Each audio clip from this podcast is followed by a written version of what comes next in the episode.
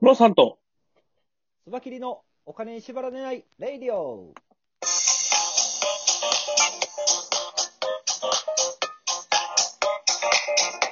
この番組は実業家で経営コンサルタントのムロさんと、つばきり一味団長のつばきりがお送りするお金と経済のことについて話す番組です。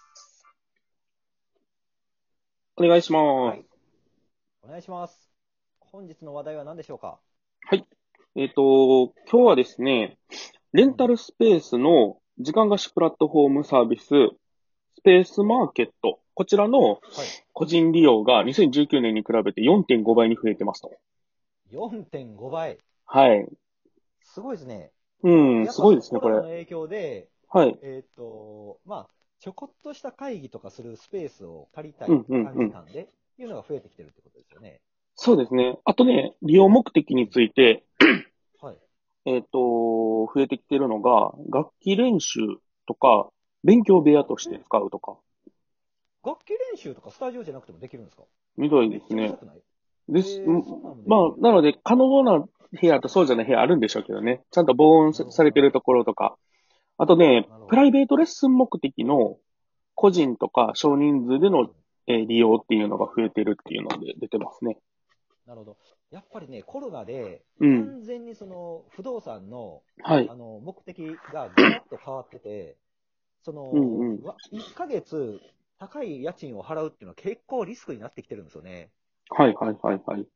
ね、しかもあの、オフィスとかって半年契約とかザラにあるじゃないですか。はい。そうですね。ね、あの、退去するときは半年前に言ってねとか。うんうんうん。そんなもん企業にしてみたら、いつね、そのオフィス縮小したり、テレワークになったりするかわからんのに、うんうんうんっていうのは結構リスクやから、そしたらレンタルスペースでいるときだけ借りるっていうのはうんうん。増えてくるんでしょうね。そうみたいですね。だって4.5倍って、その海洋圏でもなかなか到達できないね。海洋圏でなかなか、た、例えたことないですけどね、この流れで。か海洋圏3倍で悟空はーはー言ってましたからね。そうですね。かなりいっぱいいっぱいですね、4.5確かに。倍言う、4.5倍言うたらもうたとんでもないことになりますよ。でも、だって1年間で4.5倍になる市場ってあります？すごいっすね。本当にすごいですよね。ね実際、あれですか？レンタルスペースとかって使われることあります？いや、あの、ちょうど僕、あの、黒門を、えー、よく使わせていただいてるんですけど、あ、ここシェアオフィスになる予定なんですよ。あ、クロモンカルチャーファクトリーさんですよね。そうそうそう。シェアオフィスとして、僕は契約するんですけど、あれはい1ははいはいヶ月なんですよ。だから、あのー時間なしじゃないですけどね。なるほど、なるほど。はい。レンタルスペースあ、あの、レンタルスペース使うぐらいだったら僕カラオケに入ったりしますね。あの、事務作業するのに。うんうんうんうんうん。なんかカラオケでも、あのー事務作業するには結構ね、1時間、何昼間、平日の昼間やったら2、300円で借りられたりするじゃないですか。わかります、わかります。僕もよくやります、それ。ね はい。いや、やります、やります、やります。そういう感じで。あとあれかなこない、こないだね、僕、あのーえっ、と、写真、あの、クラウドファンディングの、うんあのー写真を撮影するのに、はいはいはい。レンタルスタジオ、ああ、なるほど、ね。はい、は買いましたね。うんうん。カメラマンさんはお願いして、ここのスタジオでお願いしますって言って。来てもらってね。はいはいはい。いや、ああるありますよね。うんうん。やっぱそうですよね。そういう、だから、シェアとか、その時間貸しとかいうのが、これからの結構ポイントになってきそうな気がしますね。うん。そうですね。なんかこう、常にいるんじゃないっていう。そうそうそうそう。使いたい時だけ使えればっていうところのニーズですよね。うんうんうん。これね、アメリカとかは一歩進んで、例えはいばオフィスあるじゃないですか。でうんうん昼間は自分がオフィス使ってるけど、今度夜働く人、会社とかもあるわけですよ。なんかはいはい例えば。そういう場合は、その夜自分らがいない間に、その、空いてるスペースをオフィスとして貸してたりするらしいんですよ。はいはい。そしたらオフィスを効率的に回せるようになると。で、うん。その2社、2社で、例えば家賃の分担とかをすれば、うん。たらね、半々、折半にできたりするわけじゃないですか。なるほど。そういうサービスが出てきてるらしいですよ。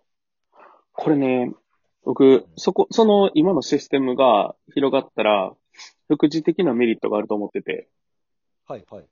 今結構大手企業さんとかで、あのーまあ、情報漏洩とかよく出るじゃないですか。はいあれね、結構紙媒体で出るの多いと思うんですよ。はいはいはいはい。もちろん大手さんで、あの、インターネット上でっていうのもあると思うんですけども、もっと小さいものでいくと紙媒体で出てしまうものって多いと思うんですけど、おそらく昼と夜と別々の会社で使うっていう形になったら、基本的に紙置いとくことが NG になると思うんですね。ああ、ですよね。企業間同士で、まあ、情報の漏洩っていうのが NG になるので、もちろん。なので、そうすると、あのもちろんペーパーレスが多分急速に推し進められることになると思うんですよ。結果的に情報漏洩も、あの減り、減るでしょうし、もちろんその紙の利用っていうのも減るので、うん、そういう意味でもいいんじゃないかなと思いますね。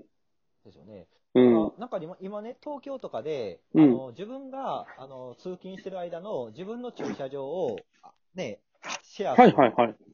駐車場サービスとかあるじゃないですか。ありますね。ああいう感じで自分が使ってない時にそこでお金を生むっていう発想が広がっていけば、それがちょっとした副業になったり、お小遣い稼ぎになったりすると思うんですよ。その話、ごめんなさい。ちょっとだけ話飛んでいいですか？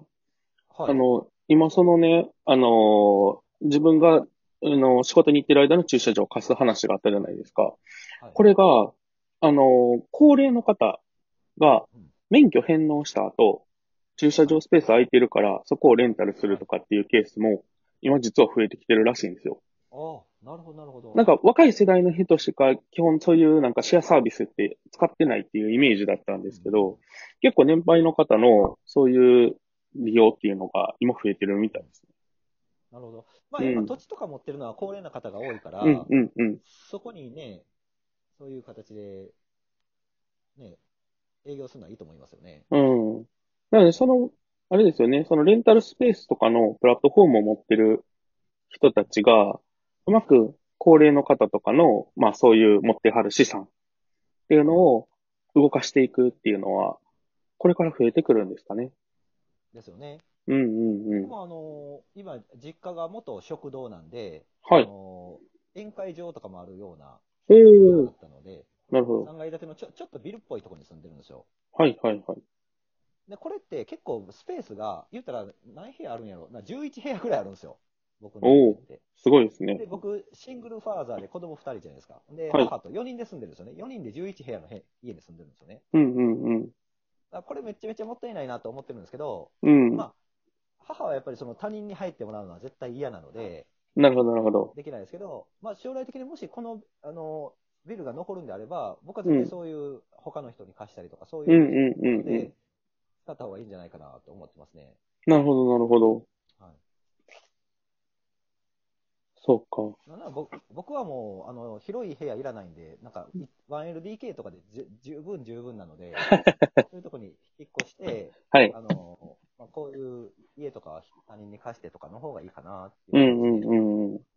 働くときは、あれですもんね。黒門カルチャーファクトリーによく行かれてますもんね。そうですね。はい。なんなら最悪やろうと思ったら自分力でも僕の仕事はできるので、うんうんうんうん。そうですね。まあ、人と、あの、商談とかするのは、あの、やっぱ、黒門に行ってやるっていうのがいいと思うんですけど、うんうんうん。そう確かになまあでそうですね。あでも結構お客さんって、うん。あの、8割ぐらい会ったことないですからね。あの全部ズームでやってるから。なるほどはい。僕今ね、ちょっとこの話をしてて、あのー思ったんですけど、その、商談をするときにうん、あのー結構、かつてのビジネスモデルの人たちって、まあ、豪勢な社長室で、なんかもう来てもらった人に、要はその会社の評価をしてもらうための部屋みたいな、こう、社長室を作ってたじゃないですか。はいはい。あえの、そもそも社長室とかすごいらしいですよ。はいはいはいはいはい。社長社長室の中にバーがあったりするんですって。なるほど。すごいですね。まあうんうんうんそうですよね、そういうの。まあもちろんその会社のブランディングとしてのそのオフィスっていうのはあるとは思うんですけど、はい結構そこへの価値観っていうのが薄れてきてるっていうのはあるかもしれないですね。そうですね。うん。実際もうその、あの、ビジネスが成立するのであれば、そのシェアオフィスの打ち合わせ場所で全然問題ないわけで、はい。うん。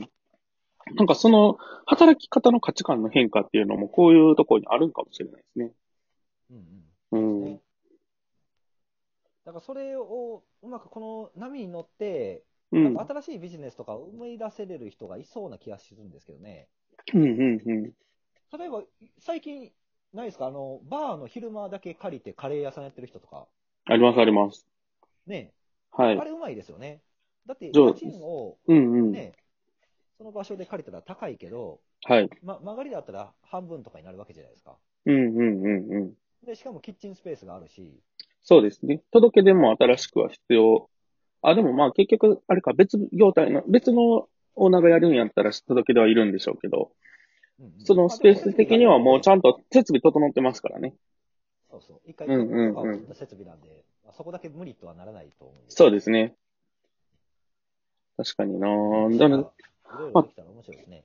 うん。多分今回の、そう、今回のコロナの、あのー影響で、結構経営者の人たちの、そのコスト意識ってだいぶ高まったと思うんですよ。なので、その、椿さんが今おっしゃってる、空いてる時間をどれだけ有効活用して、そこで、あの、売り上げを立てるのかっていうところについて考えて多分経営者の方ってすごい多いんじゃないかなと思ってて。そうですね。うん。多分、こっからちょっと数年、そういうトレンドはあるんじゃないかなと思いますね。ありますね。うん。このトレンドに乗って、何はいかそのシェアシェアして、新しいビジネスをっていうのはあるかもしれないですね。そうですねして見ていきたいと思います。はい。今日のテーマは、スペースマーケットの利用者数が4.5倍に増えているというところでした。ありがとうございます。ありがとうございます。